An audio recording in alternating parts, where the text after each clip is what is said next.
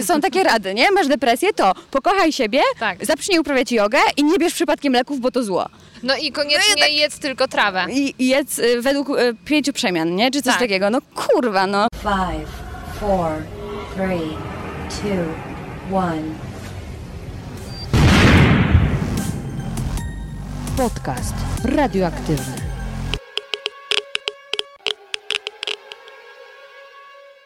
Dzień dobry, witam Cię w kolejnym odcinku podcastu radioaktywnego. Nagrywam tę podprowadzkę już chyba po raz 25, jednak wynika to z faktu, że dzisiejszy odcinek jest dla mnie wyjątkowo ważny i trudny zarazem.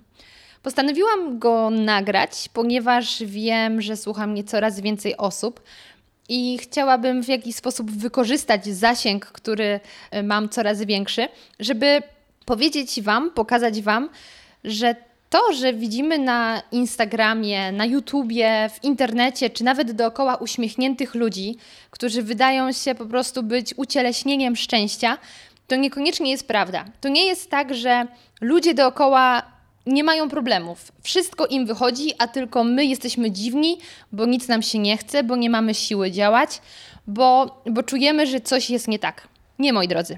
Prawda jest taka, że coraz więcej osób przechodzi różne choroby psychiczne, ma depresję, boryka się z przeróżnymi problemami z samym sobą, ale często tego nie okazuje albo po prostu nie mówi o tym głośno, ponieważ wciąż w społeczeństwie panuje takie przekonanie, że jeśli ktoś choruje na nowotwór, no to należy mu się współczucie, zrozumienie, ponieważ jest to bardzo poważna choroba. Natomiast jeśli okazuje się, że ktoś choruje na depresję lub inne choroby psychiczne, to patrzymy na niego trochę jak na wariata albo rozpieszczonego gówniarza, który właściwie nie ma co robić, więc wymyśla sobie jakieś problemy.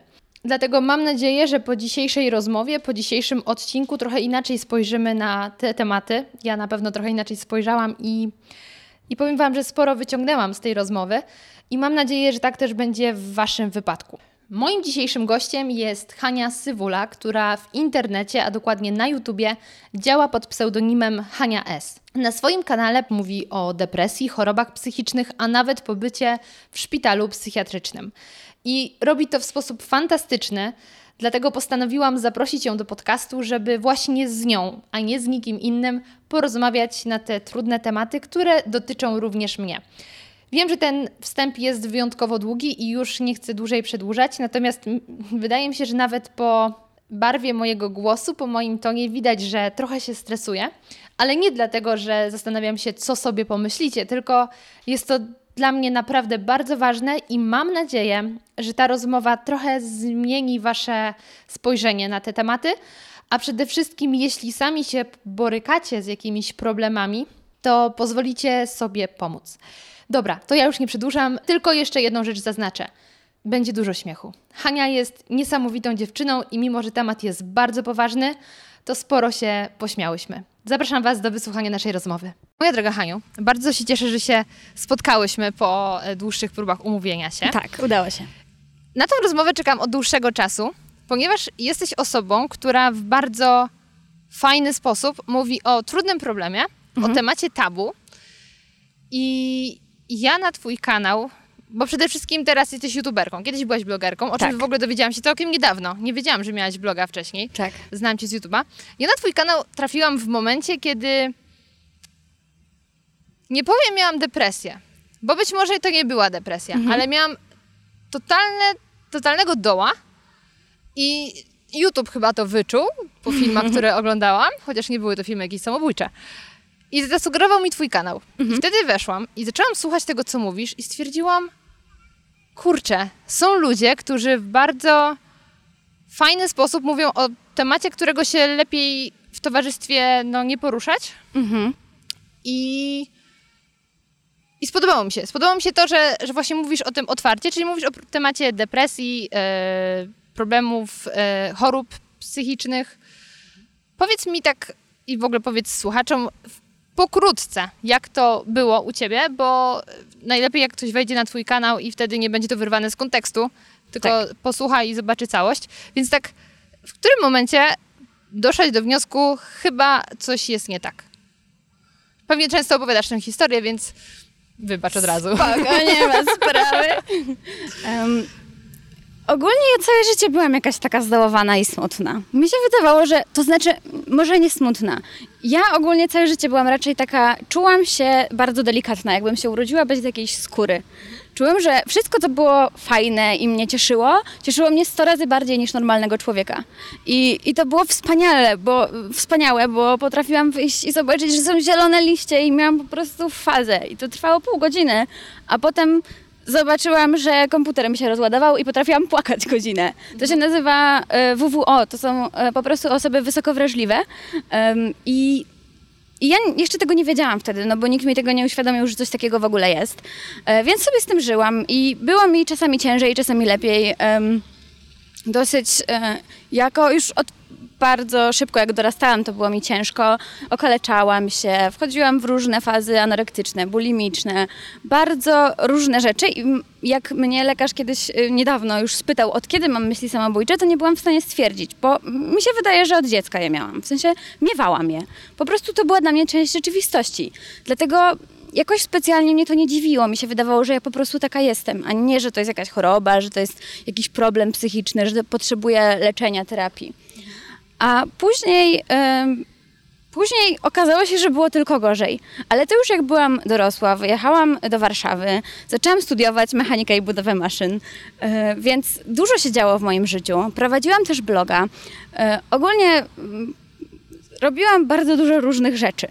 I wydawało mi się, że tak to jest normalne, że czuję się przeciążona, że jestem zmęczona. No więc okej. Czułam też, że to życie mi donikąd nie prowadzi. Więc przestałam studiować mechanikę, bo stwierdziłam, że tego nie chcę robić. Więc poszłam do pracy, pracowałam w mediach, prowadziłam bloga, więc miałam takie 2 równoległe prace. Było teraz tego dużo. I okazało się, że mimo tej zmiany, mimo tego, że wydawało mi się, że już robię coś, co mnie bardziej ciekawi, że to jest to, co chcę robić, to wciąż te zmiany nic nie dawały. No bo ja sama mówię, jeżeli chcesz, żeby się coś zmieniło, no to musisz coś zmienić. Więc zmieniłam, no kurczę, już miałam wrażenie, że zrobiłam wszystko, a wciąż było źle. Co to znaczy, że było źle? No byłam ogólnie, nie miałam w ogóle na nic siły. Było mi ciągle smutno, miałam ciągle takie pesymistyczne wizje, no tylko, że to wciąż wydawało mi się jeszcze dosyć normalne, no bo zawsze tak miałam. Ale zaczęłam mieć te myśli samobójcze bardzo silne. Zaczęłam mieć plany samobójcze. Już miałam wszystko po prostu ustalone i poczułam, że może to jest jednak coś nie tak. Może jednak ja mam jakiś problem. A to był straszny wstyd dla mnie, to jest owiane takim wstydem, że strasznie mi się było do tego przyznać. I ciągle jeszcze udawałam, że nie, na pewno nie, że może nie ma sensu w ogóle się w to zagłębiać. Tym bardziej, że wydawało mi się, że pójście po pomoc to jest jakaś totalna porażka. Że no pójście do psychoterapeuty, psychiatry, no to robią tylko wariaci. Że no to nie dla mnie, ja sobie przecież radzę, przecież chodzę do pracy, wracam z tej pracy, piszę tego bloga i w ogóle, i się uśmiecham, i żartuję, więc nie czułam jeszcze, żeby to, co się dzieje mimo wszystko w mojej głowie, pozwalało mi na to, żeby pójść po pomoc. Dlatego bardzo długo z tym żyłam i to się pogłębiało, no bo choroba się rozwijała nieleczona. Aż w końcu były takie sytuacje, że ja byłam tak pookaleczana, że nie mogłam powoli już znaleźć miejsca, żeby sobie coś zrobić i to potem zakryć. Było coraz gorzej i miałam taki totalny bezsens życia. Zaczęłam pić bardzo dużo alkoholu. Codziennie się upijałam, żeby o tym nie myśleć, bo wciąż się tego bałam, co czuję. I w końcu, jak już siedziałam na parapecie i już miałam w ręce garści leków i działo się to któryś raz, no to stwierdziłam, okej, jakby muszę pójść po pomoc. Sięgnęłam po telefon i wybrałam numer najbliższej po prostu poradni zdrowia psychicznego. Zadzwoniłam, powiedziałam, potrzebuję pomocy. Nie wiem, co się dzieje, ale chyba potrzebuję pomocy. Pani mi powiedziała, że dobrze, że w takim razie do psychiatry mogę zapisać za 3 miesiące. No bo takie są terminy. Psychiatrów jest bardzo mało, psychiatrów dziecięcych jest w ogóle jak na lekarstwo, a to tym coraz częściej dotyka ludzi w każdym wieku, najbardziej tych młodych, w sensie 15-24 mniej więcej, to teraz jest straszny hardcore, co tam się dzieje. No a nie ma kto leczyć, nie ma kto pomagać. No i usłyszałam to za 3 miesiące, nieświadoma w ogóle tego, że to i tak jest szybko u nas w kraju. I ja powiedziałam, dobrze, to proszę mnie nie zapisywać, bo to nie ma sensu. Bo ja wiedziałam, że ja 3 miesięcy nie dożyję w tym stanie. To był super szczęśliwy traf i ja wiem, że nie każdy będzie miał takie szczęście, że ta pani się zainteresowała i powiedziała, dobrze, to ja zaraz spróbuję coś zrobić. I poszła i znalazła lekarza, który powiedział, że okej, on mnie przyjmie po godzinach pracy i to na NFZ. Więc to było... super szczęście, w sensie super, jakby wygrałam los na loterii, bo wielu ludzi po prostu, wiele pań mi powiedziało, no prosimy o telefon później i tyle. Mi się udało i pewnie dzięki temu dalej tu jestem, bo lekarz mnie przyjął, lekarz zapisał mi leki i jakoś tak trochę dożyłam dłużej.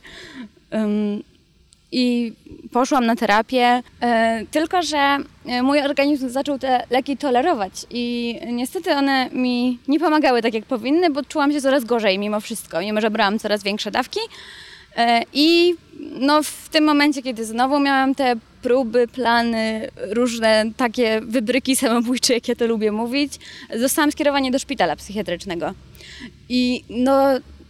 to był dla mnie jakiś oznak przegrywu życiowego totalnie. Przecież ja, gdzie ja sobie zawsze ze wszystkim radziłam, po prostu o co chodzi, nie? Dlaczego? I totalne poczucie winy oczywiście, no bo nie pasowało mi to do lifestyle'u ogólnie. A już w ogóle przyznanie się otwarcie i mówienie o tym, to już kolejna w ogóle historia, bo to było hardcore. Dopiero jak to przepracowałam i nauczyłam się i zrozumiałam, że po prostu o tym trzeba mówić, to zaczęłam i teraz robię to wszędzie i ciągle, bo po prostu uważam, że to jest tak potrzebne, a tak mało ludzi to robi, no dlatego, że to jest owiane takim wstydem, że chcę to zmieniać. I dlatego właśnie ja też Cię zaprosiłam, bo myślę, że no, dla części osób to też będzie zaskoczenie, bo ja ogólnie też się dużo uśmiecham i tak fajnie, tylko że ja też mam, no, może nie też, ale ja mam zrytą głowę. Jedno to, co Ci mówiłam, że miałam taką ala deprechę, tylko ja myślę, że to była depresja i ta depresja też się ciągnęła od dłuższego czasu, tylko nigdy sobie nie pozwoliłam pomyśleć, chyba coś jest nie tak, no bo właśnie... Ja jeszcze pochodzę w ogóle z mniejszej miejscowości, no więc jak to może być, że masz szczęśliwą rodzinę, że ja byłam modelką, więc latam po świecie, że w ogóle no takie cudowne życie, w głowach się kurna poprzewracało, tak, a ta jeszcze w dupach to już w ogóle. Jak może mieć depresję? To po prostu wymyślone. A ja ciągle miałam poczucie, że coś jest nie tak. Byłam w Hongkongu, pięknym mieście, a było mi ciągle smutno. I często płakałam. Później po powrocie, jak już skończyłam, powiedzmy, karierę modelki, też nie miałam pojęcia, co robić ze swoim życiem. Jak wracałam do swojej miejscowości rodzinnej, to tragedia, bo tam nie ma co robić. I taki właśnie jest taki weltschmerz non-stop. I później mi to minęło. I tak myślę, że na początku tego roku wrócił mi taki dół, że mi się nic nie chciało. Że stwierdzałam, no to właściwie nie ma sensu. I nie miałam takich, powiedzmy, objawów i tak zaawansowanego stadium jak ty, myśli samobójcze i tak dalej, tylko że ja też bardzo mocny support mam ze strony mamy. Ale wtedy trafiłam na twój kanał i uświadomiłam sobie, że ja nigdy nie pozwalałam właśnie sobie na takie myślenie, że może to jakaś depresja, może coś z tą psychiką, bo właśnie panuje to przekonanie, że... to jest twoja wina. Że jest twoja wina, ale w ogóle, że w dupach się poprzewracało. No i jak już idziesz do psychologa, to już jest do odstrzału. No, zamknąć właśnie izolatka i to jest wstyd. I dlatego bardzo, powtórzę to jeszcze raz, spodobał mi się twój kanał, że to robisz, bo pokazujesz, że to nie jest prawda, że jeśli masz chorobę, powiedzmy jakąś somatyczną, fizyczną, to nie ma najmniejszego problemu. Wszyscy wokół ciebie skaczą, jak faceci mają gorączkę, to już w ogóle, ale powiedz, że coś ci leży no, na sercu, powiedzmy, na głowie, no to wszyscy udają, że tematu nie ma. A to jest tak duży problem. Tak, to jest masakra. Ludzie się strasznie boją tego przyznać, ale boją się właśnie dlatego, że boją się tego, że ktoś im powie, że wymyślasz, nie? Że fanaberia w ogóle. I co to ma być? Że jakby przecież masz wszystko, to jest moje ulubione, no przecież masz wszystko, czego ci brakuje? I ja też czego wciąż mi brak? Ja też się spotkałam od rodziny z takim przekonaniem, że pomożemy ci, damy ci wszystko, co chcesz. Mhm. Pieniądze, mieszkanie, co chcesz. Ale no, to tak nie działa, nie? To tak nie jest, że dostajesz pieniądze, jesteś szczęśliwa.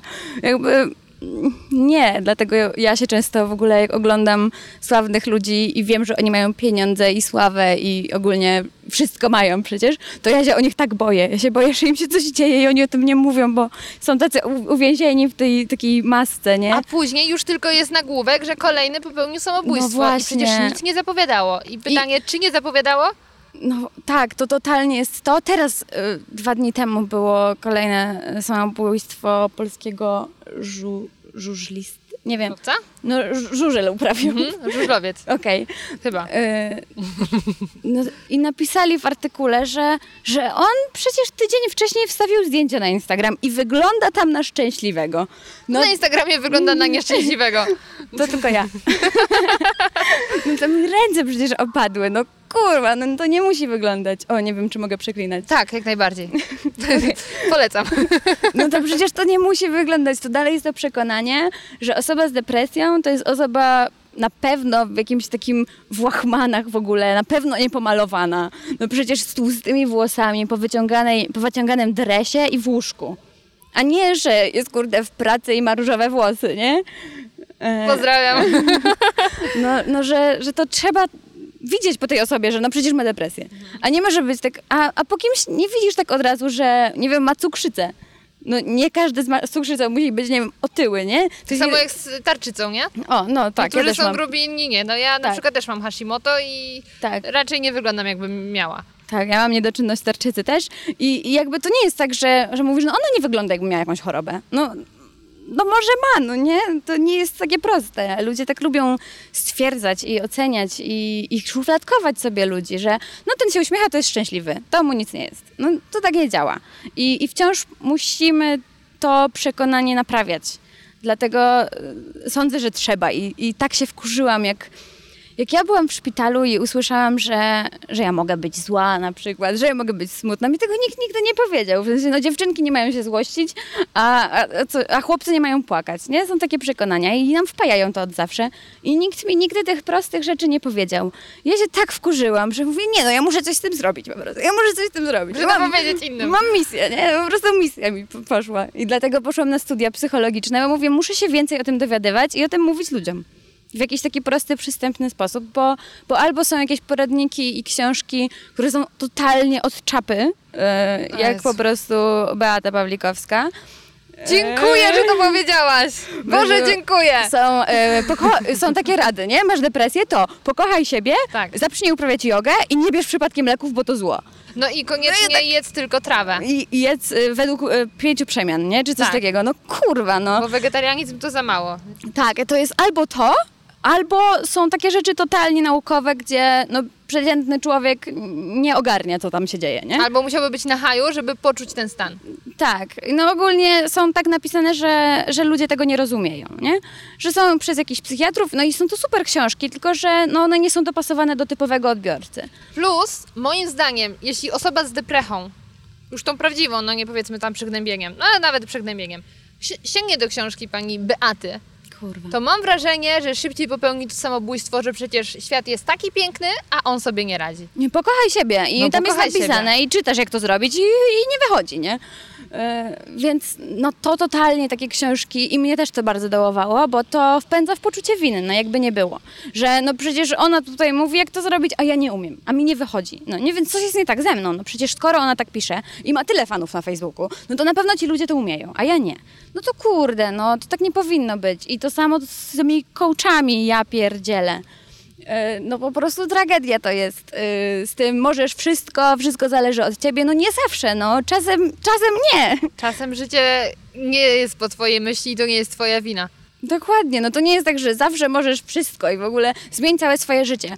Tacy ludzie, którzy tak mówią, ja też się na tym łapię, że mam takie pojęcie, że dlaczego jesteś w pracy, której nie lubisz? Dlaczego jesteś tam, gdzie cię mobbingują na przykład? Dlaczego jesteś żoną alkoholika, z której on cię unieszczęśliwia? Ale no jakby ja się na tym łapię, że Hania, no są jakieś podziały społeczne, jesteś w jakiejś roli, z której nie potrafisz wyjść. No właśnie... Albo masz jakiś kredyt i możesz być w takim wieku, że łatwo nie zmienisz, powiedzmy, też pracy. No albo, że nie wiem, że się boisz, nie? I ten lęk też jest tak duży, że nie możesz tego zrobić. I ludzie sobie tego nie uświadamiają i mierzą wszystkich swoją miarą na przykład, chociaż sami nie wiemy, jakbyśmy się zachowali w tej sytuacji. Bo ja czasem mówię, ja to bym zrobiła tak, ale gówno prawda, no nie wiem, jak bym zrobiła, bo nie byłam w tej sytuacji. To prawda. No tak, gówno prawda. No także ludzie tak bardzo łatwo sobie lubią oceniać i szufladkować, a to totalnie jest bardzo złudne. Powiedziałaś, że po całej... No nie powiem przygodzie, ale po całym zajściu ze szpitalem i tak dalej zdecydowałaś się pójść na psychologię. I tutaj pojawia się kolejny motyw, że ja zawsze, jak byłam nastolatką, cisnęłam bekę z ludzi, którzy idą na psychologię, bo przecież każdy, kto jest na psychologii, ma jakiś problem. Ostatecznie też studiuję psychologię, tylko że w biznesie, ale to też jest psychologia, bo miałam podstawy właśnie biologiczne i tak dalej. I poniekąd sobie pomyślałam, to nie jest tak, że ludzie, którzy tam idą, mają problemy.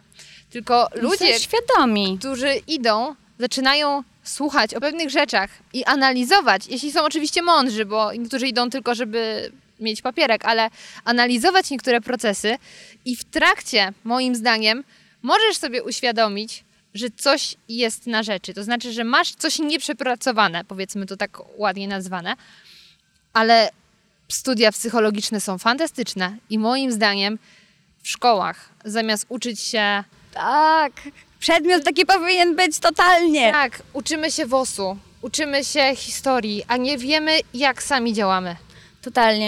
Totalnie jest to tak wiedza potrzebna od dziecka. Dla mnie psychologia rozwojowa powinna być obowiązkowo wykładana ludziom, którzy w przyszłości myślą o tym, żeby mieć dzieci. Tak. Ja sądzę, że w ogóle dostęp do posiadania dzieci powinni mieć ludzie tylko po jakiejś przynajmniej terapii, nie krótkiej.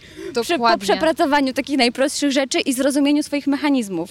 Bo ja na przykład, ja wciąż mam różne fazy i robię różne rzeczy, ale mam tak za chwilę, że ja wiem, co się teraz dzieje, ja wiem, dlaczego ja to robię. W sensie, ja teraz w sumie nie czuję się bezpiecznie i dlatego tak mnie odpierdala na przykład. I ja to przynajmniej wiem. Ale dobra, to poczekaj. Czy jeśli wiesz na przykład w tym momencie, właśnie rzuciłam się na paczkę ciastek, dlatego, że jest mi źle, to czy cokolwiek to dla ciebie działa, bo... Ja też mam świadomość, dlaczego rzucam się na masło orzechowe, ale i tak je pożeram.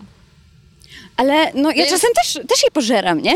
Ale w sensie zdarza mi się to. I wtedy sobie myślę, no to zastanówmy się, co następnym razem mogę zrobić szybciej, żeby tego masła nie pożreć.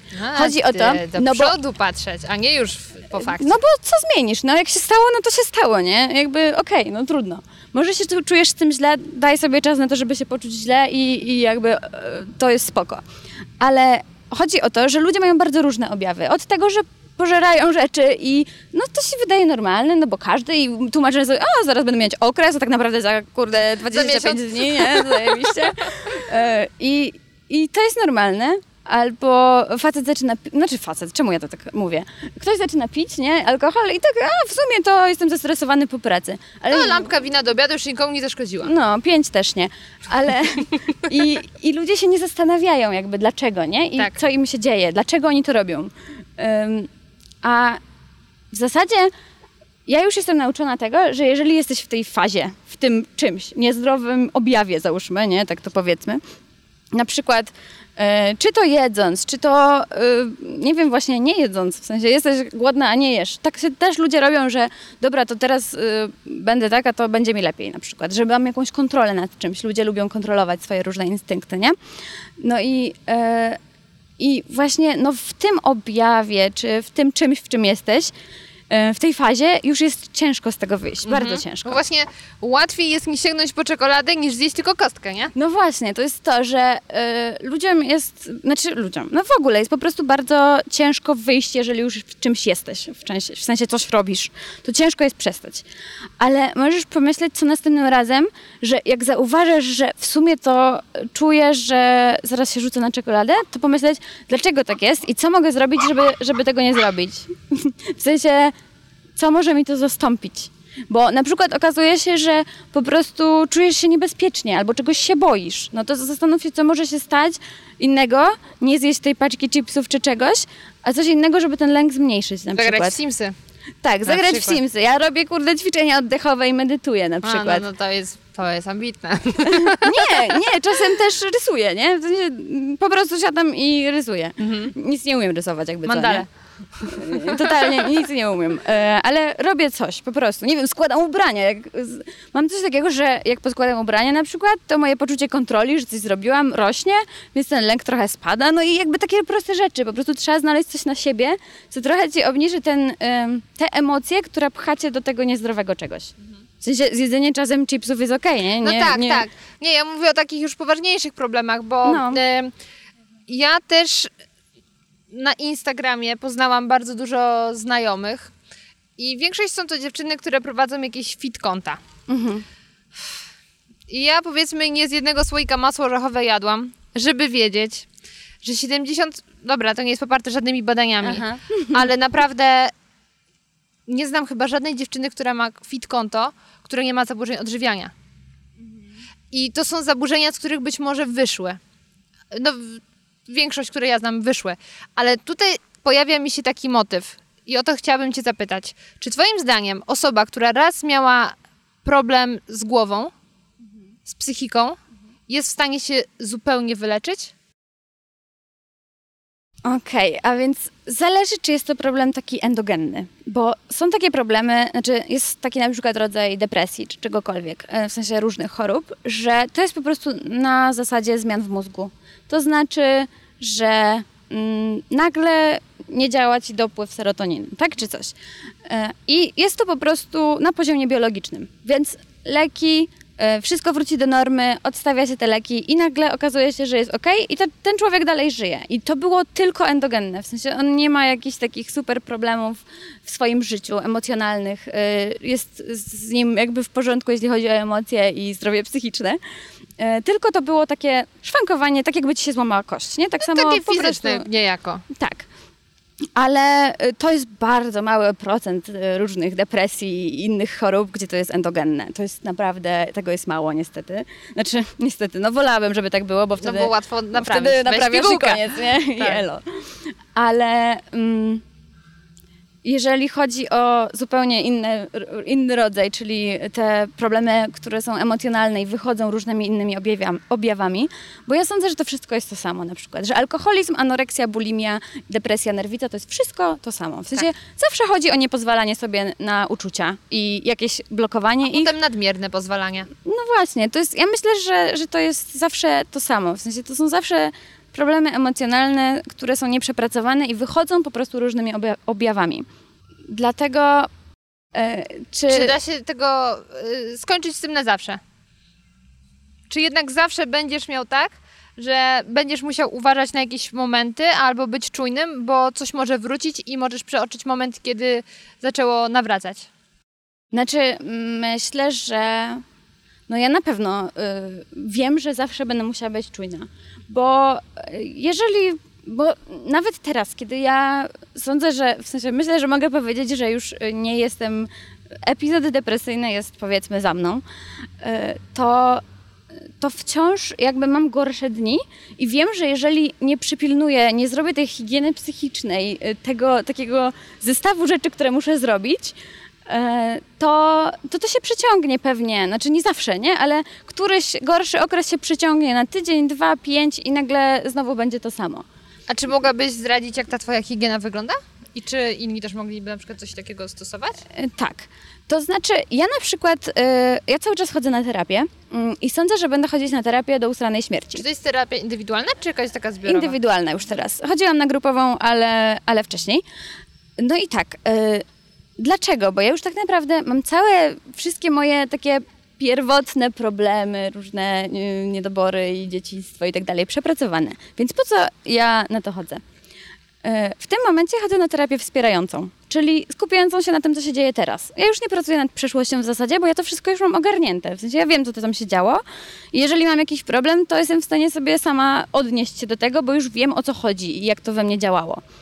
Ale przez to, że mam taki charakter, że mam taką osobowość i zaburzenia osobowości, chwiejną emocjonalnie, przez to, że mam też dosyć obciążającą pracę, dlatego że mam też ten kanał na YouTubie, tak, dostaję mnóstwo wiadomości, które mnie mocno obciążają często. Internet nie jest przyjaznym miejscem, tak.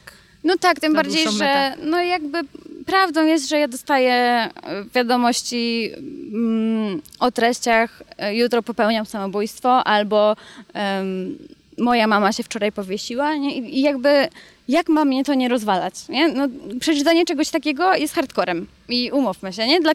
Dla każdego empatycznego człowieka by było. Więc ja sądzę, że robiąc to, co robię, będę potrzebowała terapii jeszcze długo, ale takiej wspierającej, czyli ja chodzę przepracować to i zastanawiam się i muszę sobie uświadomić, że nie jestem w stanie zbawić świata, bo oczywiście bym chciała. I różne takie rzeczy, więc co ja robię? Albo umawiam się do terapeuty. To jest taka najprostsza opcja z jednej strony, w sensie to jest dla mnie takie, że dobra, no idę do specjalisty, no to co może pójść nie tak. Ale robię też coś takiego, że sadzam przed sobą jakiegoś człowieka, to znaczy nie byle kogo, siadaj człowieku. Nie łapię tego przechodnia jakiegoś, siadam i ten, tylko biorę sobie moją dziewczynę czy kogoś, siadam go przed sobą i mówię, słuchaj, ja się teraz czuję tak, tak, tak i tak. Dzieje się to, to, to i to. I to jest niesamowite, w sensie jak mi to pierwszy raz ktoś powiedział, że jak wygadasz się, tak teoretycznie, to jest ci lepiej. No ja mówiłam, no jasne, nie, gówno prawda. Ale chodzi o to, że poziom lęku i różnych emocji trochę spada, jeżeli je wypowiesz, a ktoś cię nie unieważni, nie? Bo jak ktoś ci powie, dobra, no bez sensu się przejmujesz, no to będzie tylko gorzej, bo pomyślisz... Albo właśnie inni mają gorzej, o tym nagrałaś też jeden bardzo fajny filmik, albo... jutro będzie lepiej. Tak, i ogólnie nie przejmuj się. No to nie pomaga, bo to jest unieważnienie. Po prostu. To pokazuje tej drugiej osobie, że to, co czujesz, nie jest dobre, nie? W sensie nie masz do tego prawa, o tak. Nie masz prawa czuć tego, co czujesz. Bo inni mają gorzej, bo jutro będzie lepiej, więc teraz, dzisiaj nie masz nie ma na to przestrzeni, nie? Depresja jutro, najpierw zjedz obiad. Tak, no właśnie idź na jogę, nie? O tak. No to nie. No to właśnie powiedzenie komuś, wywalenie z siebie tych różnych rzeczy, jeżeli nie zostaniesz unieważniony, to jest takie ważne założenie, naprawdę pomaga i naprawdę zwiększa to takie poczucie, że dobra, dam sobie z tym radę, a jak nie, to mam kogoś, kto mi pomoże, nie? To też jest... Kurczę, ja zawsze chciałam być samowystarczalna i sądziłam, że girl power i w ogóle po co mi inni, dam sobie radę, nie lubię ludzi, w ogóle nienawidzę ludzi, dam sobie radę sama. A potem doszło do mnie, że hej, przecież człowiek jest zwierzęciem stadnym i to jest wszystko okej, że ja potrzebuję tych ludzi. Musiałam to strasznie długo sobie wytłumaczać doszło do mnie, że no faktycznie, nie? Jakby to, że potrzebuję ludzi, że potrzebuję uwagi. Kurde, każdy potrzebuje uwagi, przyjaciół, wsparcia i tak dalej. A ja sądziłam, że mi nie wolno tego potrzebować, bo ja powinna być dorosła. To jest w ogóle dla mnie, bo ja powinna być dorosła. Ja to sobie cały czas mówię jeszcze. Po prostu to za głupota. W sensie nie trzeba być tak do końca dorosłym. A poza tym... mnie dorośli to są właśnie duże dzieci z różnymi problemami z dzieciństwa. Tak, dokładnie. Każdy z nas ma... Ja wtedy sobie wyobrażam takie małe dziecko. Taką małą Hanię. I co ja bym jej powiedziała? Czy ja bym jej powiedziała, że przestań, już jesteś duża, już masz 6 lat, już nie powinno ci być smutno. Ogarnij się, dziecko. No właśnie, nie powiedziałabym jej czegoś takiego. I jakby dlaczego robię sobie to teraz, nie? Dlaczego mówię sobie, powinnaś już być, już jesteś duża, już nie powinnaś mieć problemów. No nie powiedziałabym tak do dziecka. Wyrzuć smoczek do kosza. Tak, no kurde, no nie powiedziałabym tak do dziecka, dlaczego tak mówię do siebie, nie? Musimy w sobie, to jest totalnie u nas problematyczne, że my nie mamy takiej empatii, takiego współczucia do nas samych i nie umiemy do siebie podchodzić z taką miłością, no. No bo nie jesteśmy tego nauczeni. Mamy być dla siebie surowi, mamy być ambitni, więc mamy się karać jeszcze do tego, wymagać. I okej, ja też od siebie wiele wymagam, ale jeżeli, kurczę, jest mi źle, no to mam mieć na to przestrzeń, nie? To też jest ważne, bo nie dawanie sobie tej przestrzeni. Ja nie dawałam sobie tej przestrzeni bardzo długo i miałam cały czas coś robić, no i skończyło się to tak, że byłam w szpitalu, nie? I prawie bym umarła, powiedzmy. No i czy to jest faktycznie taka, czy to jest tego warte, czy to jest dobra droga? No kurde. Ja wolę sobie teraz czasem pozwolić na to, że jest beznadziejnie. I jakoś tak, jak sobie, to jest niesamowicie dziwne, ale jak sobie człowiek pozwoli na to, żeby było źle, to jest szybciej lepiej. W sensie szybciej jest dobrze. Teraz mnie naszła taka myśl, że to jest trochę jak z jesienią. Że w sumie można by tą jesień wyrzucić z tych pór roku. ale jaka jest później fajna wiosna. I nawet ta jesienna melancholia czasem jest fajna. Siedzisz po ciemku, włączysz jakieś zmulone piosenki i w sumie jest spoko. To jest moje życie. Każdy parze roku. Była psychiatria sądowa i tam był na przykład Kajetan P. Nie! Yeah. Nie trać głowy dla chłopaka z Żoliborza, jak to mówią.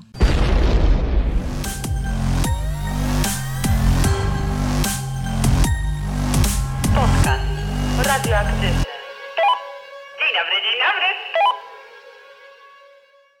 Chciałabym Cię jeszcze o szpital podpytać, bo to dla wielu osób na pewno jest ciekawe, bo się z tym nie spotkali tak raczej myślę, na co dzień.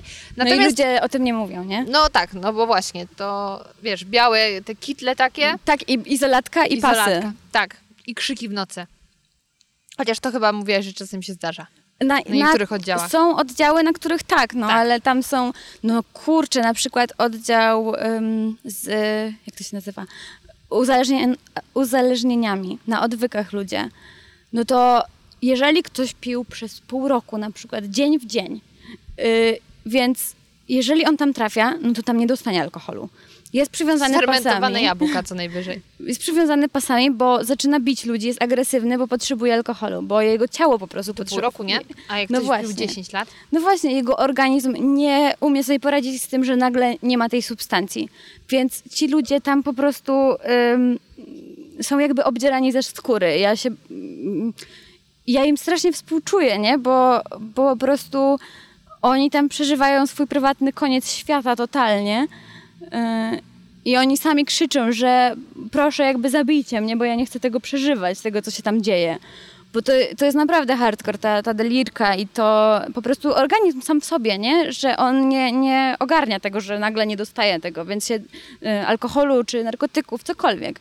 On się zaczyna trząść, a na przykład jeżeli przydawkowujesz tabletki, benzodiazepiny, na oddziałach było bardzo dużo starszych pań, które po prostu, one nie były jakieś dziwne. To były normalne starsze panie, które widzimy tutaj.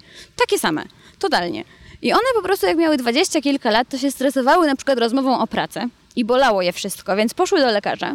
I lekarz pierwszego kontaktu, taki normalny internista na przykład, przepisał im po prostu Xanax, bo Xanax uspokaja. Więc one wzięły sobie Xanax i tak stwierdziły, kurczę, to jest takie super, ja się potem tak dobrze czuję, to są leki, więc to jest od lekarza, on kazał to brać, to jest dobre. To był taki, historia w Requiemie pokazana chyba, nie? Tak, z mamą tam bohatera. I właśnie te panie zaczęły brać, a od tego się człowiek od benzodiazepin, czyli Xanaxu i tych różnych takich, jak to się nazywa? Nieważne, jest dużo takich znanych, ale łyknij Xanax to jest typowy tekst. Ludzie się od tego uzależniają. Po prostu organizm to toleruje, tak jak narkotyki czy alkohol. Musisz brać więcej i więcej. I kurczę, te panie w wieku lat 60 tam były i brały sobie dziennie po 2 opakowania na przykład takich tabletek, gdzie każda jest po prostu ścinająca. To jest hardcore. I one na przykład właśnie uzależnieni od leków, które są legalne i które są powiedzmy substancją taką, którą podawaną przez lekarzy. Tak, alkoholu cię raczej lekarz nie podaje. To one tam... Zależy jaki lekarz. Zależy. Ale tam one dostawały na początku te panie, bo to były najczęściej właśnie takie starsze kobiety, dostawały coraz mniejsze dawki, żeby ich organizm spokojnie sobie z tego schodził. Alkoholu tym ludziom czy narkotyków nie podają. Więc ludzie, którzy tam są na odwyku alkoholowym albo od narkotyków, po prostu schodzą ze 100% do zera. A tym osobom uzależnionym od leków się to daje coraz mniej i jakoś to potrafią ogarnąć. A właśnie dlatego ja po prostu pamiętam, że to było takie smutne i taki hardcore. Ci ludzie, którzy tam nagle, nawet na poziomie fizycznym, ich organizm po prostu nie był w stanie tego ogarnąć, więc oni się trzęśli się mówi. Tak, krzyczeli, po prostu oni robili wszystko, to było tak dziwne i ja... Dobra, to w sumie już zostajemy w tym szpitalu, co chciałam zapytam później. To powiedz mi, kto może trafić do szpitala? Czy to jest tak, że przychodzisz powiedzmy do psychiatry i powiesz, panie doktorze, to ja bym poszedł do szpitala. I pan doktor mówi, zapraszam. Czy może jednak trzeba spełnić konkretne już kryteria i to lekarz ocenia, czy nadajesz się do szpitala, czy... Na oddział psychiatryczny trafiają ludzie, którzy mają najczęściej zagrożenie życia, bo jeżeli nie ma zagrożenia życia, to można się leczyć ambulatoryjnie, czyli dochodząc do psychiatry. Bo wtedy, jeżeli ta osoba na przykład w szpitalu na oddziale psychiatrycznym w zasadzie się ustala, znaczy pilnuje się, żeby ten człowiek był bezpieczny, żeby nic mu się nie stało i żeby on wyszedł jakoś tak, chodzi o dobranie dobrych leków, żeby on mógł wrócić do funkcjonowania. W zasadzie o to chodzi, mam wrażenie, na oddziałach psychiatrycznych, bo na oddziałach terapeutycznych jest co innego i to też jest w psychiatryku, ale... A ty byłaś na którym? Na obu. Najpierw na psychiatrycznym. Wiedziałam, kogo zaprosić. O, jest. No więc na oddział psychiatryczny idą ludzie, którzy potrzebują dobrać leki, no ale dobrać leki można też, jeżeli ktoś jest dochodząco do psychiatry, więc jeżeli jest tylko... Jest tak, że jest zagrożenie życia, to bierze się ludzi do szpitala. Bo tam faktycznie no, oni są od tego, żeby dopilnować, że wypuszczą cię w stanie, w którym będziesz mógł, nie zrobisz. Tak, będziesz mógł funkcjonować w jakiś sposób w społeczeństwie. A na terapeutyczny? Na terapeutyczny, jeżeli się zakwalifikujesz, czyli są kwalifikacje do takich oddziałów. Najpierw jedziesz na... To trochę jak w sportach, trochę. Tak, jak w ogóle jak kiedyś na jakieś studia czy coś, nie? Że masz, znaczy jak do pierwszej pracy idziesz na... Rozmowę kwalifikacyjną. Idziesz na rozmowę kwalifikacyjną i musisz pokazać, że no, na oddziałach terapeutycznych, nie wiem czy na wszystkich, jest takie, są wymagania, żeby nie mieć na przykład schizofrenii, bo oni się tam tym nie zajmują, bo tam są terapeuci głównie, znaczy psychiatrzy też są, ale oni nie są tam od leczenia psychiatrycznie, tylko właśnie raczej od leczenia terapeutycznie, więc są różne oddziały w sumie. Może ja nie mam aż takiej dobrej wiedzy. Ja byłam na oddziale z osobami z zaburzeniami odżywiania. Bardzo dużo modelek. No modelek, instagramerek. Są też oddziały terapeutyczne właśnie na przykład dla alkoholików, prowadzone na podstawie 12 kroków, ale no tam trzeba mieć skierowanie od lekarza psychiatry i idzie się na kwalifikacje. I tam mówią, czy jakby na terapeutyczne, ale jest dużo terapeutycznych oddziałów, o których ludzie nie wiedzą, bo one są na przykład dzienne, dochodzące. Czyli na noc do domu? Tak. Jest takich dużo więcej niż takich... Chyba taniej utrzymać. Tak, no nie musisz mieć łóżek, no właśnie i całego personelu na noc, nie? Więc takich oddziałów jest dużo więcej. I ich naprawdę jest sporo, w sensie, i to jest, kurde, to trwa najczęściej 3 miesiące, taka terapia. I to po prostu chodzenie codziennie na terapię i to na ogarnianie z masą specjalistów, na grupową, na indywidualną, no kurczę, na wszystkie psychorysunki, wszystko, psychodramy. To się wszystko odwala. Psychodramy? Tam. Tak, dobrze. Miałam jeszcze muzykoterapię, gra na cymbałkach. Ekstra. No. Brzmi creepy, ale podoba mi się. No to właśnie to są takie rzeczy, że ja w ogóle, ja bym wysłała każdego, nie? Ja sądzę, że każdy tam powinien pójść. W czasy. No trochę tak. Ja tak traktowałam. Urlop od życia ja to nazywałam. Tylko, że tak się ludzie śmieją, że ty tam nic nie robisz, a tam jest taki hardcore emocjonalny, no nie? Praca nad sobą jest chyba najbardziej męczącą pracą. Ja po prostu wolałam iść do kopalni, nie? Ale powiedziałaś, że byłaś na oddziale z osobami z zaburzeniami odżywiania i ja niedawno trafiłam na film dziewczyny, która mówi teraz o zaburzeniach i też moim zdaniem fajną robotę robi. I ona powiedziała, że była w szpitalu. I nie wiem do końca, czy to był psychiatrek. Wydaje mi się, że tak. A może to, może nie. Nie wiem. Ale ona opowiadała, jak tam wyglądał dzień i polegało to na tym, że oni non-stop jedli. Kazali po prostu im ciągle jeść. Jak ja tego słuchałam, to doszłam do wniosku, że jakiś idiota w ogóle to zaprojektował. Co? Bo kazać dziewczynom z bulimią, z anoreksją, nie użyję tego słowa, bo wiem, że moja mama by mnie zbeształa, że przeklinam, ale wpierdzielać takie ilości jedzenia, że ja słuchając miałabym dość, to stwierdziłam, coś tu nie gra. I może one rzeczywiście nie były w psychiatryku, tylko w jakimś szpitalu, żeby tylko podtuczyć, że tak powiem, bo pierwsze, co mi się wydaje, jak masz chorobę z zaburzeniami, czy to odżywiania, czy innymi, to trzeba wyleczyć psychikę. No tak. Dobra, oczywiście one... Nie, to jest leczenie objawowe, nie? No właśnie. Że właśnie jedz. No to znaczy... A to psychikę ci jeszcze bardziej niszczy, jak nagle jesz, mimo że wiesz, że nie chcesz tego robić. Muszą cię podtuczyć, żebyś nie umarł z wycieńczenia. Właśnie. Ale to niech będzie już jakaś kroplówka, niech to się dzieje trochę nieświadomie czy coś, ale Psychika. Tak. No tam, gdzie ja byłam, to dziewczyny, bo były to w zasadzie same dziewczyny z zaburzeniami odżywiania, no głównie miały terapię. Oczywiście były pilnowane przy posiłkach, nie? Były, pielęgniarki spisywały, ile procent zjadły i tak dalej. Ale też jak wchodzisz na oddział i nie ma zagrożenia życia, no bo jak jest, no to na pewno procedury są różne, znaczy inne, to chciałam powiedzieć. Ale tak, jak wchodzisz i masz jakąś tam niedowagę, ale jest okej ogólnie, to najpierw możesz jeść, nie jeść, potem przez tydzień dostajesz w ogóle dużo mniej jedzenia i tak coraz więcej, że spokojnie to jest jakoś tak robione i dosyć pomyślanie. I faktycznie jest tam, uczyć tam dziewczynę jeść, nie? To jest też ważne, żeby one... Tak, jeść. Żeby one... Znaczy to jest jedzenie szpitalne, nie? Ja byłam na... to jest cały czas jedzenie szpitalne, więc ono jest niedobre. I ono... Naprawdę? Tak. Nic się nie starają? Znaczy, no starają się, ale nie wychodzi. No jest to jedzenie szpitalne, oni nie mają na to budżetów, więc nie jest jakoś specjalnie dobre. Ale no uczy się je jeść w rozsądnych ilościach. No bo wiadomo, jedne jedzą za mało, drugie za dużo i nie po jedzeniu dziewczyny na przykład mają ćwiczenia oddechowe albo coś takiego, co je uspokoi. Po tym wiadomo, albo wyrzuty sumienia, albo chęć wymiotowania, coś takiego. Więc to jest jakoś tak pomyślane, żeby wrócić do mądrego jedzenia. No, tam ono nie jest zdrowe, no nie? W szpitalach jedzenie jest po prostu niedobre i raczej niezdrowe, ja bym powiedziała. Ale no chodzi o to chyba, żeby się nauczyć po prostu jeść, a nie żeby... Nie wiem. W zasadzie chodzi o to, żeby wrócić do tego stanu, kiedy masz jakiś taki zdrowy rozsądek balans w tym i możesz sobie zaufać, że wybierzesz dobrze. Okay. Więc tam oni wybierają w zasadzie za ciebie i patrzą ci na ręce i to jest na pewno smutne, no ale jakoś muszą to kontrolować. No nie? Tak. To jak wygląda taki typowy dzień? O, to zależy gdzie, nie? No bo na oddziale psychiatrycznym to ogólnie są jakieś tam zajęcia jedne dziennie, jakaś godzina, że możesz pójść na przykład na trening społecznego poznania, ale... Czy tak się nazywa szpitalne rendezvous? Nie, bo to nie jest zapoznawania, tylko społeczne poznanie.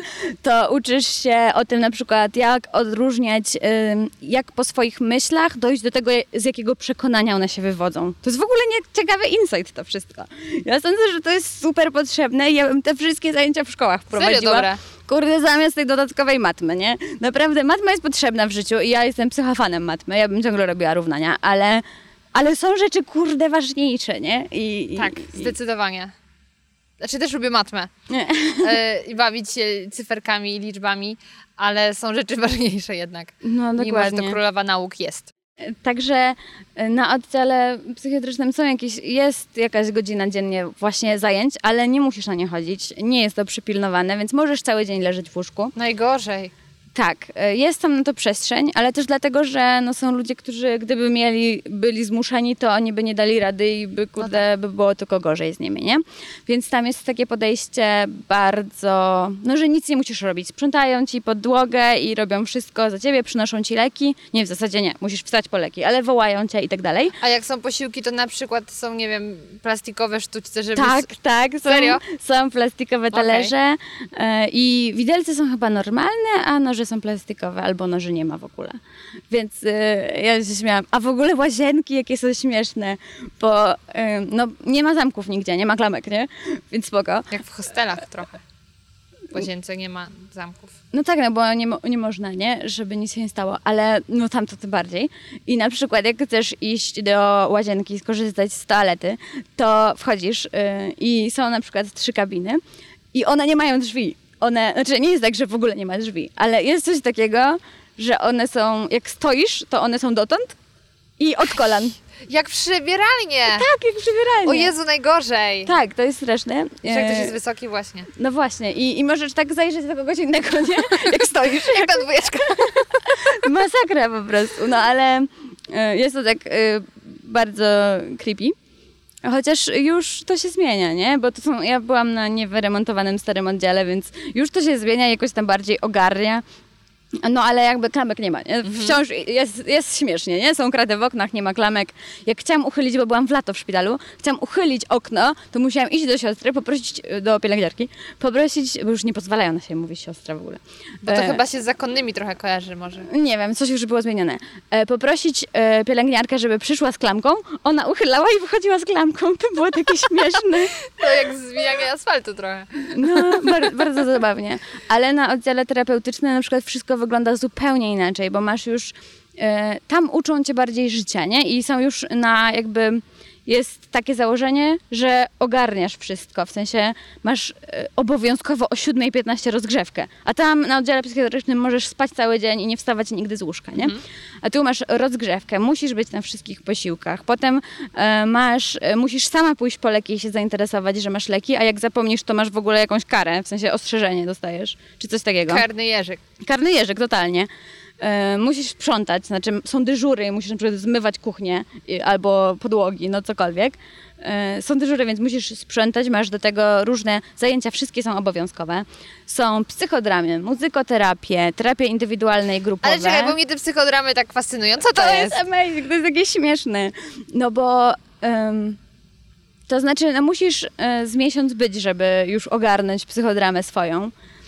Swoją psychodramę. No, żeby wiedzieć w zasadzie, co musisz na niej przepracować.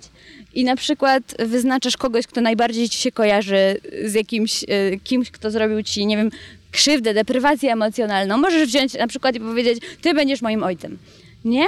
To są naprawdę dramy. I odgrywasz z nim scenę. Kurde! I na przykład mówisz mu to wszystko, czego na przykład jest to osoba, która nie żyje. I nie pożegnałaś się na przykład ze swoją babcią, nie? Czy coś takiego.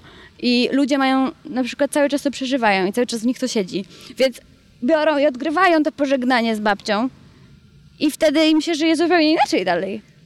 Oni jakby, możesz zamknąć jakiś rozdział w swoim życiu albo wziąć, jeżeli byłaś w dzieciństwie na przykład świadkiem jakiejś sytuacji strasznej, to odgrywasz tę sytuację jeszcze raz i w ogóle to jest straszne, ludzie na tej dramie, ja też w zasadzie, się zaczynają trząść, telepać, krzyczeć, w ogóle jest strasznie, naprawdę, bo to jest takie... To jest straszne, ale z drugiej strony kiedy to jest wspaniałe. Tak, oczyszczające bardzo. No ale w ogóle ja tak na początku jak byłam na tej dramie i ktoś zaczął odgrywać jakieś scenki, ja tak kurde przyczkole, nie? A potem po prostu ryczałam. Możesz, jeżeli byłaś w dzieciństwie świadkiem jakiejś sytuacji, nawet jakiejś kłótni rodziców, która po prostu cię mocno uderzyła, to możesz ją odegrać i wziąć kogoś, kto będzie grał dziecko, którym ty byłaś i je wynieść na przykład. A? Wiedziałaś? Także naprawdę są bardzo różne rzeczy można robić na psychodramie. Więc jest tego ale dużo. Ale coś ty dobrze przemyślał. Choreoterapia. Oreo? Choreo. Nie, Oreo nie jedliśmy tam. Ale choreo. I robiliśmy różne rzeczy z ciałem właśnie. Tańczyliśmy i w ogóle różne rzeczy. Bardzo. A, ty też byłaś tancerką, nie? Tak. Albo prowadziliśmy się. Boże, jak ile ludzi miało z tym problem. A w ogóle najbardziej dziewczyny z zaburzeniami odżywiania, z anoreksją. Bo na przykład jakby dobieraliśmy się w parę i jakby ty miałaś zamknąć oczy, a ja miałam cię prowadzić. I miałaś po prostu chodzić, nie? I w sensie zaufać mi, że ja cię dobrze poprowadzę. Oddanie kontroli komuś, jeżeli masz różne właśnie na przykład zaburzenia odżywiania, no to jest hardcore. To ludzie nie potrafili oddać komuś kontroli nad sobą. Ale to było zwykłe pomieszczenie, nie było tam, nie wiem, zapadni na dole i... Wszystko było normalnie. Ale ludzie po prostu nagle mają takie blokady, że mają... komuś, na przykład kogo jeszcze tak dobrze nie znają, oddać taką kontrolę nad sobą i w sensie tak bardzo... Jeszcze w terapii jesteś taka rozgrzebana, nie? Więc no tak to bardzo metaforycznie też bierzesz. Łatwo cię rozwalić już totalnie. No, jednym słowem. Dlatego tam... Ja w ogóle... To było niesamowite, nie? Ludzie każą nam usiąść zamknięty, albo patrzeć się na... Mindfulness mieliśmy też, I patrzeć się na siebie przez 4 minuty w oczy, a ludzie wtedy zaczynają płakać na przykład. Nie masz tylko siedzieć i patrzeć komuś w oczy, ale masz tak dużo teraz rzeczy, które się w tobie dzieją, że to jest masakra. A powiedz mi, co z odwiedzinami osób bliskich? Są możliwe? Tylko w weekendy. W tygodniu ogólnie są codziennie zajęcia od 7:15 rozgrzewka do 21:00 codziennie. Ale to jest fajne. Nie masz czasu myśleć o rzeczach, których nie powinieneś myśleć. Jest nawet terapia zajęciowa i robiłam to na drutach i nauczyłam się robić na drutach w psychiatryku. Lewe oczko, prawe oczko, lewe oczko. Tak, i robiłam koszyki, takie udawane z wikliny, z gazet. Z gazet zwijasz takie rurki, które są wikliną i robisz koszyki. Wielkanocne. Wszystko po prostu, wszystko tam się robiło. Więc... Kurczę, naprawdę fajne zajęcia. Tak. No, fajne rzeczy. W sensie to jest takie bardzo oczyszczające, bo też dlatego, że no, ludzie tam trafiają w różnym, znaczy w stanie takim, że raczej jest z nimi źle niż dobrze, no bo kto trafia na taki oddział, no to... A ile w ogóle osób jest na tym oddziale? 30. No, to tak mało dość. Chyba było, no 30, bo 15 dziewczyn z zaburzeniami odżywiania i 15 z zaburzeniami osobowości. Mhm. I w tym zawsze jakieś chłopaki ze 3 albo 4. Rodzynki. Tak. Ale dobra, to powiedz mi, bo ty byłaś właśnie z dziewczynami z zaburzeniami odżywiania, ale to był jeszcze jakiś inny oddział, no bo osobno byli z uzależnieniami, tak? Tak, były. Jest coś jeszcze? Jest tych oddziałów w ogóle dużo, ale no najczęściej są takie...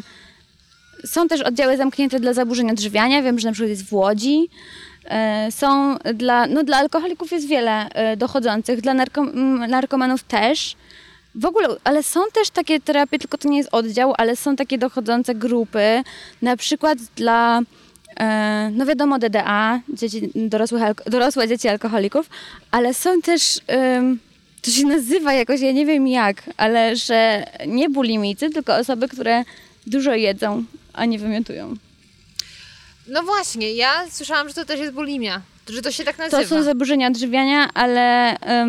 One są zwracania. No różnie, bo jakby ludzie mówią, że bulimia wymaga jednak przeczyszczania w jakiś sposób. No właśnie, też mi się tak wydawało, po czym przeczytałam, że nie. A ja czytałam, że kompulsywne zaburzenia odżywiania to się nazywa, w sensie, że kompulsywnie się obiadasz. A, no tak, ale to właśnie niektórzy podciągają pod bulimię, okay. Tylko bez... No ale to szlak, no wiadomo. No, ale są różne takie, są grupy wsparcia dla bardzo wielu ludzi, można tego poszukać po prostu. A czy są też oddziały dla dla osób z nerwicą natręstw, czyli na przykład coś muszą ciągle poprawiać i tak dalej? To są też zaburzenia osobowości, więc ja byłam z osobami z OCD i... Po prostu, no strasznie to jest smutne, nie? Jak widzisz i mówisz komuś, że masz czyste te ręce, nie musisz ich myć. To jest totalny stereotyp, że ludzie tylko tak robią OCD, w sensie, że tylko się myje ręce.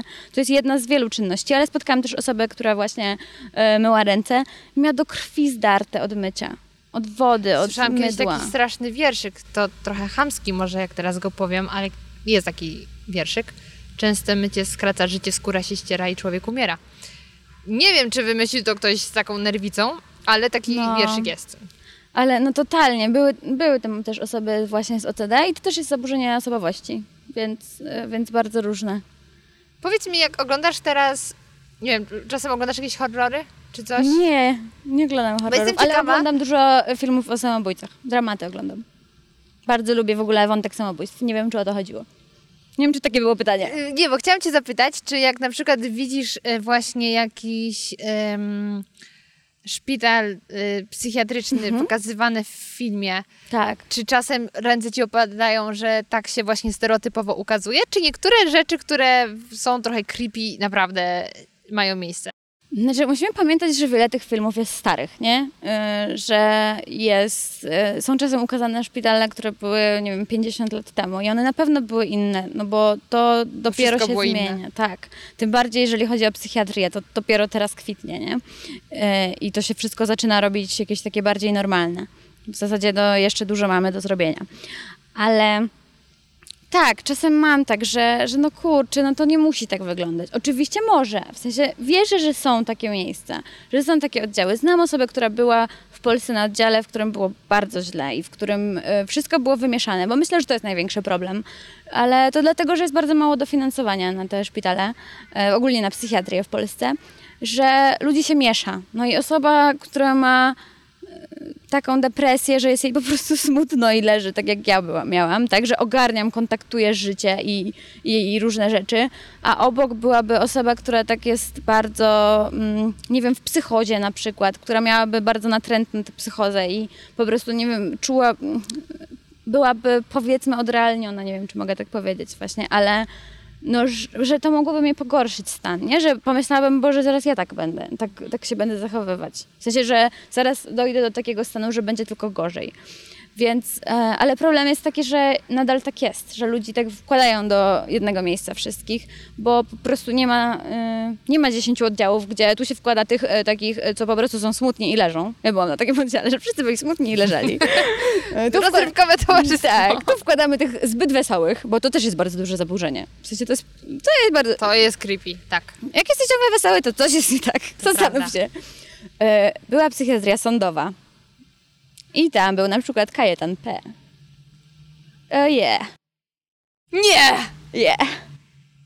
Nie trać głowy dla chłopaka z Żoliborza, jak to mówią. No. Jezusie. Ale on nie był w jakiejś izolatce? Nie, no był. Znaczy był z innymi przestępcami. Ale była psychiatria sądowa. A czy was dzieliły ściany, czy bardziej piętra? Nie, oni mieli swój budynek na szczęście. I mieli takie wielkie płoty i w ogóle. Ale mieli okna i mogli na nas patrzeć.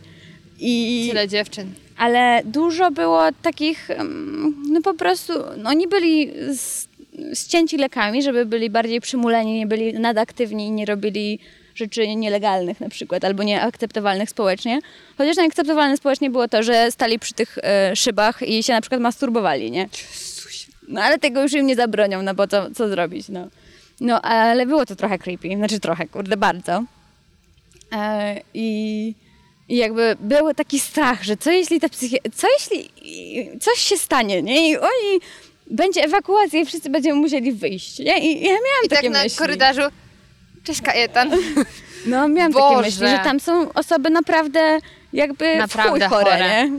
Po prostu są psychopaci sobie leżysz tam, z tą depresją i tak myślisz, jest no smutno mi. Ale w sumie to jest temat. To inni mają gorzej. No totalnie, nie? Boże, to straszne. Właśnie miałam cię zapytać. Sądowa to hardcore, nie? O najbardziej taką... hardkorową sytuację, którą pamiętasz. I nie wiem, czy może być coś bardziej hardkorowego niż Kajetan? Nie no, ja go nie widziałam, Kajetana, nie? Nie widziałam go, ale jakby byli mężczyźni tacy... Nie widziałam tam żadnej kobiety, nie wiem, czy była, ale byli mężczyźni, którzy stali przy szybach i masturbowali się, patrząc na oddziały chorych psychicznie, więc jakby spoko. No więc było to. I jeszcze byłam odwiedzić znajomą na oddziale, który był ostry, zamknięty, bo ja byłam nawet na oddziale, w sensie, że niektórzy z niego mogli wychodzić na fajkę, nie? Na przykład, że można było wyjść. Mimo wszystko nie było klamek, ale można było wyjść, jeżeli się zameldujesz i tak dalej. Ale na oddziale ostrym, zamkniętym, gdzie w ogóle jak się weszło, to naprawdę było strasznie. Oczywiście były też osoby ze schizofrenią, które były nieagresywne na przykład.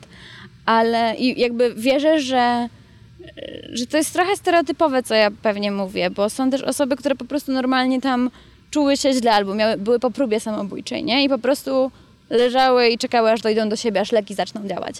Ale był mężczyzna, który się rozbierał i krzyczał, że stoi w płomieniach, nie? I jak ja to empatyzowałam. Ja myślałam sobie, jak on musi się czuć. On krzyczy, że jest w płomieniach. On te płomienie widzi i czuje. Mu jest gorąco. I nic nie reaguje. On ściąga ubrania, a wszyscy mają go gdzieś. No bo kurde, wymyśla. I wiadomo, że ci sanitariusze i te pielęgniarki też są już zmęczone, bo nie będą każdemu podchodzić i tłumaczyć, nie, pan nie stoi w płomieniach, bo on krzyczy, że stoi i on to widzi. No to dlaczego jakby... Dla nich to musi być kurde niezrozumiałe. No przecież on widzi te płomienie i je czuje, więc dlaczego ktoś mu mówi, że ich nie ma, nie? Dla mnie, no, to było dla mnie hardcore, takie pogodzenie się z tym, że tak ludzie mają, to w ogóle hardcore, nie? Że dla mnie to był taki niepodważalny dowód na to, że Boga nie ma, bo chyba nie zrobiłby czegoś takiego, przepraszam, ale... No piekło na ziemi, nie? No, ja miałam takie... Dlaczego, nie? No, to jest trudny temat i właśnie dowód na to, że my, jak dowiadujemy się, że ktoś ma nowotwór, to jesteśmy w stanie mu współczuć, a jak słyszymy, że ktoś ma depresję czy zaburzenia psychiczne, to wszyscy uciekają. Zdarza się tak. Ale chciałam cię zapytać, ponieważ powiedziałaś, że teraz jeszcze w ramach tej higieny chodzisz na terapię i zastanawia mnie taki jeden motyw, no bo studiujesz psychologię, na którym jesteś w ogóle roku. Drugi? Trzeci? Drugi. To już trochę coś tam wiedzy liznęłaś, dużo masz z doświadczenia własnego, więc wiele już słyszałaś. I zastanawiam się, jak w tej sytuacji przyjmujesz jeszcze porady, rozmowy z psychologami, bo ja nawet jak kiedyś myślałam, a może bym poszła do psychologa pogadać, to później doszłam do wniosku, kurczę, ja już wszystko wiem. Ja nie wiem wszystkiego, nie wiem jak coś się nazywa, ale ja wiem co mi jest. Ja wiem co mi jest, tylko ja nie wiem co z tym zrobić, albo brak mi siły, żeby to zrobić. I na tej zasadzie, że co on mi jeszcze powie? No dlatego ja jestem totalnie chodzącą reklamą terapii poznawczo-behawioralnej i dlatego ja też bardzo hejtuję psychoanalizę i freudowską terapię, bo no coś takiego to ja sądzę, że to jest bez sensu ogólnie, nie? Faza analna, oralna, tak, faliczna, to jest, cudownie. To jest też skuteczność tego jest nieudowodniona naukowo. To nie jest teoria naukowa, tylko to jest kurwa wymysł Freuda, który przyszedł jak Bóg i powiedział wiem wszystko. No więc mam duży opór przy tym, ale wyparcie tak zwane przez Freuda. Freud powiedział, że po prostu mam to w swojej nieświadomości, ale... ja też to wszystko już prawie wiem. Tak mi się wydaje, nie? Że jakby co i powiesz, czego ja nie wiem. Ja no tak, właśnie. Tak chodzę. A z drugiej strony to jest człowiek, który bardzo obiektywnie, w założeniu obiektywnie, ale no z poziomu osoby trzeciej spojrzy na twoje życie i powie ci coś, co cię zaskoczy, nie? I nagle masz takie, o co bym nie pomyślała? Że jakby zupełnie z innej strony na to spojrzy. Bo ty patrzysz, zawsze będziesz patrzeć przez swój filtr. Oczywiście. Swoich doświadczeń, swojego życia. A on tego filtra w twoich doświadczeniach nie ma. I pewnych rzeczy nie zobaczysz sama, bo... No bo nie. Nie zobaczysz sama, bo tak masz utarte schematy, że tego nie wytłumaczysz tym, no bo jednak nie. A czasem mi mówi, a czy to nie jest przypadkiem tak, że coś tam? I ja tak... Przejrzał mnie! Ma mnie! Kurde! Kurde, faktycznie! No i mam tak, że nie pomyślałem o tym. Albo czasem mam tak, że zastanowię się jeszcze nad tym. Nie wiem, czy to jest od tego, ale pomyślę. Nie przyznam ci racji, żebyś nie wiedział, że jesteś taki dobry. Okay. Totalnie. No więc... coś w tym jest. No i ja też myślę, że to jest potrzebne ludziom, żeby porozmawiać z kimś, kto patrzy na wszystko z boku, żeby powiedzieć o tym, co się dzieje, jak się czuje i mieć żeby ktoś, kto jest jakimś autorytetem, uważnił uczucia twoje. Żeby powiedział ci, że okej, to jest ważne, okej, możesz się tak czuć. Bo normalnie też spotykamy się często z ludźmi, którzy niby są wspierający, ale jednak nie. I niby cię kocha ktoś z twoich bliskich na przykład. Ale przy okazji cię nienawidzi. Ale przy okazji powie ci, że przesadzasz, nie? I no też z nieświadomości. Na przykład chce być miły, nie? Chce ci pomóc. Więc mówi ci, że przesadzasz. No bo nie wie, że to nie jest dobre, bo tak mu ktoś kiedyś mówił, nie? Także... Tylko wiesz, co jeszcze jest dla mnie takim trochę problemem i kwestią, która może bardzo zrazić, że ja w pewnym momencie potrzebowałam pomocy, bo nie radziłam sobie właśnie z jedzeniem. I to było dawno, dawno temu. I... Wtedy mama zabrała mnie we Wrocławiu do ośrodka, który zajmował się jakimiś zaburzeniami i tak dalej. I ja po rozmowie z panią specjalistką w jakimś tam dolnośląskim centrum leczenia i tak dalej, wyszłam po rozmowie z nią na zasadzie, kurde, sama sobie poradzę. Bo babka totalnie mnie zlała. Stwierdziła właśnie, przyznanie problemu, no wydziwia, młode to, po prostu odchudza się i tak dalej. I to, myślę, jest straszny problem, jeśli ktoś się w końcu otworzy i trafi na ścianę. Tak, ja też sądzę, że to jest hardcore. I wymaga to bardzo... Znaczy, wiadomo, że już przełamania się wymaga pójście do specjalisty. Tak. U nas to jest i tak już stwierdzenie, nie, idę do specjalisty. I jeszcze on okaże się niekompetentny, głupi, olewający, zainteresowany czymś innym, czyli nie, spojrzy na zegarek, a osoba z jakimś problemem pomyśli sobie, czyli jestem nieważna nawet dla tego, kto powinien mi pomóc. To nie? Nasza właśnie pani od psychologii rozwojowej powiedziała, że pierwsze co, zegarek musi być na ścianie, żeby nigdy nie patrzeć na rękę w czasie rozmowy. No, to jest po prostu, no ale wiadomo, bo ja też dostaję od wielu ludzi wiadomości, że ktoś trafił na psychologa, który okazał się totalnie, w sensie ja go oceniam jako niekompetentny po tym, co zrobił, ale trzeba pamiętać, niestety, i to jest trudne w naszym społeczeństwie, tym bardziej przy tych problemach, że to są ludzie. I ludzie wszyscy będą fajni i głupi. I będą mądrzy i głupi. I będą jakby tacy, którzy pomogą nam w życiu i tacy, którzy nas rozwalą. I to jest strasznie smutne, bo nie powinni być, bo to jest zawód wysokiego zaufania publicznego. No ale patrząc na niektórych studentów, to naprawdę ja się zastanawiam, co ty tam człowieku robisz. Tak, tak. I to samo z lekarzami jest, nie? Oni nie powinni być nieempatyczni na przykład. Nie powinno być tak, że lekarze na przykład nie pomagają albo traktują pacjentów jak numerki. No ale tak będzie czasem. W sensie tacy ludzie będą się zdarzać. I tak samo będą się zdarzać w naszym życiu ludzie, których nie chcemy spotykać w bardzo różnych sferach. I to wymaga dużo odwagi i dużego takiego ogarnięcia, ale trzeba wtedy stwierdzić, okej, to nie jest moja wina, po prostu nie trafiłam dobrze, nie trafiłem dobrze, nie? Po prostu zła osoba, ale to nie jest moja wina, czy to nie znaczy, że z moimi problemami jest coś nie tak, albo że przesadzam, albo że wymyślam, pójdę do kogoś innego i wtedy trzeba zgooglować tego człowieka i znaleźć opinię I próbować. No niestety to jest trudne u nas, żeby pójść do jednego specjalisty, to jest już dużo. Jeszcze pójść do drugiego, no bo ten pierwszy powiedział nam, że przesadzamy. No najczęściej mu uwierzymy, nie? I to jest smutne. Ale no jeżeli ktoś mnie pyta, to ja bym powiedziała, że warto jednak zawalczyć i spróbować jeszcze raz. To już tak reasumując naszą rozmowę, bo ja... Czy pies mój właśnie je ci buty? Nie, myślałam, że je ci buty. Bo ja właśnie zdecydowałam się, że poruszymy ten temat, bo no myślę, że jakby spojrzeć tak na nas, no to fajnie, ja mam różowe włosy, ty masz koszulkę z bananami, no po prostu radość i w ogóle chodzące szczęście. No tak jednak nie jest. Każdy coś tam ma, tylko nie każdy jest w stanie o tym mówić albo szukać pomocy. Więc teraz, jeśli ktoś by nas słuchał i stwierdził, może coś jest nie tak, to co byś radziła, od czego zacząć? I jeszcze załóżmy, że nasza rodzina należy do tych, którzy stwierdzają, depresja w dupach się poprzewracała. Okej.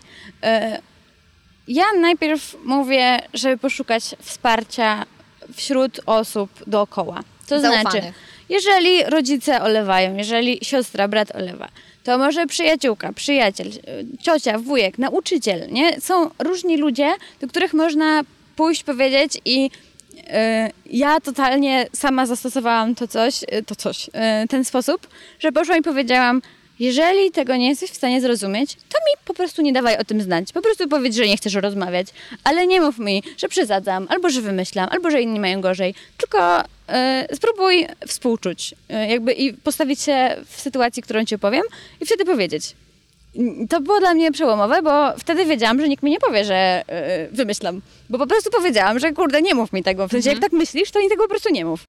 I wtedy pójść i powiedzieć, co nam leży na duszy, czy w ogóle powiedzieć, słuchaj, jest problem, nie wiem o co chodzi. Tak, powiedzieć, że jest problem, że co się dzieje, że co tak naprawdę, jakby co nie działa, nie? No bo skoro idziemy, bo mamy jakiś problem, no to coś się dzieje.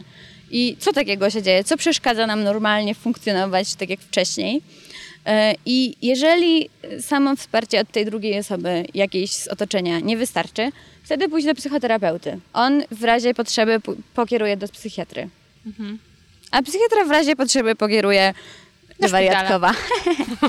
Do szpitala. Dobra, a powiedz mi, no jeśli to jest osoba jakaś młoda i sama się do terapeuty powiedzmy nie zgłosi, no bo musiałaby zapłacić. Tak. To gdzie wtedy może zadzwonić? Albo napisać. Tak, są linie zaufania i one naprawdę pomagają. One są stworzone po to, żeby wysłuchać tych młodych ludzi i ich zrozumieć. Tam pracują psychologowie, psychoterapeuci i bodajże 111, 112, ale można to na pewno sprawdzić wszędzie. Są linie, są ośrodki kryzysowe, są też psychologowie w szkole, nie? Są... Jeżeli... to jest trudny temat czasem. Tak, oczywiście. Tam się dzieje różnie. Tam są fajni i niefajni. Można trafić różnie, ale jeżeli nie, to może jest jakiś fajny nauczyciel, który jest pedagogiem i coś powinien wiedzieć. To niekoniecznie znaczy, że wie, no nie? Bo ja też powinnam wiedzieć różne rzeczy, a nie wiem.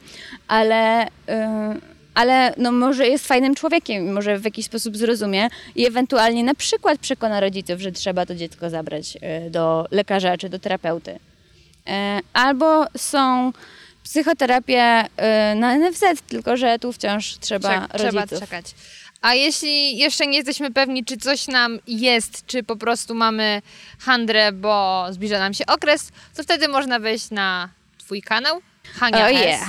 i posłuchać i wywnioskować, czy coś się dzieje, czy się nie dzieje, lub po prostu posłuchać mądrych wypowiedzi na różne tematy kontrowersyjne. Też. Ja dopiero z twojego filmu dowiedziałam się, że odejście z kościoła ma specjalną nazwę, której teraz nie pamiętam. Apostazja. Apostazja. I bardzo, bardzo mnie poruszyła ta twoja historia, tak w ogóle już na marginesie. Strasznie mnie kurzyło, jak zostałaś potraktowana. Ja musiałaś tam w ogóle czekać, żeby odejść. To po prostu, też polecam filmik. Tak, bardzo trudne. Bo może ktoś ma podobne przemyślenia. Ale jeżeli chodzi o właśnie kryteria diagnostyczne, to jest tak, że jeżeli obniżony nastrój, bo depresja jest oczywiście najczęstszym problemem, z którym ludzie się zmagają, jeżeli utrzymuje się ponad 2 tygodnie, to znaczy, że warto pójść do specjalisty i w zasadzie należy. Jeżeli 2 tygodnie się to utrzymuje. U dzieci i młodzieży tydzień. Mm. Tak, bo to powinno się zmieniać częściej w tym wieku. No tak. Nie? Że jeżeli to trwa tydzień, a potem w sumie jest już lepiej, to jakby to jeszcze jest spoko. Ale powiedz mi, czy te objawy to jest na przykład poprawa, że nie wiem, po 2 tygodniach się uśmiechnęliśmy, czy bardziej idziemy na imprezę i jest fajnie? Nie, bo ja i chodziłam na imprezę i się uśmiechałam, a było źle. Chodzi raczej o to, że wraca nam to patrzenie na życie nie przez taki szary filtr depresyjny, że widzimy wszystko już w ten taki normalny, chciany sposób, że nie jest to takie przytłaczające, że jesteśmy w stanie wstać z łóżka bez takich mega problemów, że po prostu czujemy, że już wszystko wraca do normy. Ale jeżeli tylko jesteśmy w stanie pójść na imprezę, a potem wrócić i myślimy, Boże, po co ja żyję, trzeba to wszystko kończyć, to nie jest poprawa, że poszliśmy na imprezę. To jest tylko zachowanie, które się zmieniło. Haniu, życzę Ci przede wszystkim zdrowia. I to fizycznego, i psychicznego, i żebyś sobie radziła, i też żebyś dawała ludziom to wsparcie, które dajesz. No bo tak jak mówisz, dostajesz hardkorowe wiadomości i mało kto w twoim wieku się musi mierzyć z takimi rzeczami. Także bardzo Ci dziękuję za rozmowę. Dziękuję za zaproszenie. I jak wrażenia? Mam nadzieję, że po wysłuchaniu dzisiejszej rozmowy nieco inaczej albo zupełnie inaczej spojrzysz na osoby, które borykają się z chorobami psychicznymi i jeśli masz taką osobę w swoim otoczeniu, to spróbujesz jej pomóc. Bardzo gorąco zachęcam Was do tego, żebyście odwiedzili kanał Hani, czyli kanał Hania S., na którym jest mnóstwo bardzo mądrych treści. Jeśli chcielibyście podzielić się swoimi przemyśleniami po wysłuchaniu tego odcinka lub podzieleniu się w ogóle jakimiś wrażeniami czy doświadczeniami, to zapraszam Was bardzo gorąco. Znajdziecie mnie na Instagramie zmaczne.go. Możecie do mnie pisać wiadomości prywatne. Staram się zawsze na bieżąco na nie odpowiadać. Lub jeśli wolicie mailowo, to mój adres to podcastradioaktywny@gmail.com. Już się odmeldowuję. Dziękuję bardzo i do usłyszenia już niedługo.